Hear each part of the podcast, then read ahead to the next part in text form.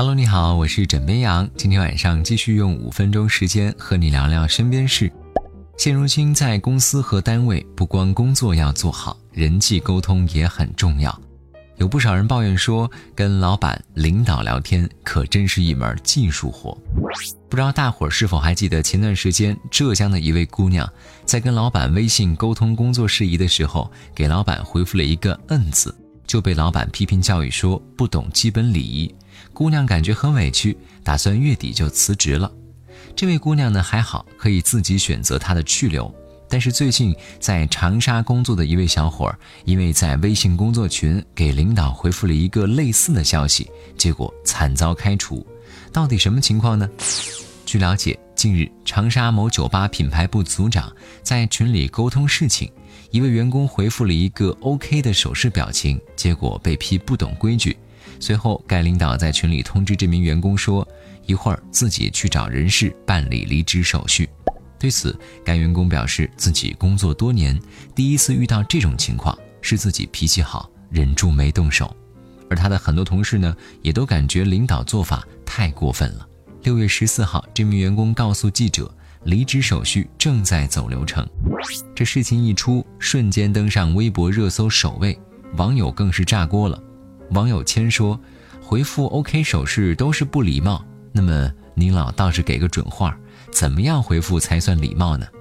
而在事发之后，这个企业有规定，以后领导安排事情统一回复 Roger，就是收到的英语单词。对此，不少网友认为这位领导确实有点小题大做了。网友言说，过于形式化就颠倒了即时通讯的方便和高效，最重要的意思传达到位，那就 OK 了。领导和员工虽然是上下级，但更多时候呢也是事业合作伙伴，没了谁，工作都没法有效的开展下去。不过，也有网友认为，在工作群用 OK 手势回复领导确实不太严谨。也有部分网友开始慌了，因为自己平时就是用这个手势回复领导的。那么，网友们是如何回复领导消息的呢？通过采访多位职场人士，大伙儿给出的答案有：好的。收到，嗯嗯，明白，以及类似的表情包。当然，也有一些职场朋友表示会回复 OK 的手势，还会加上一个得嘞，或者是了解等等的词。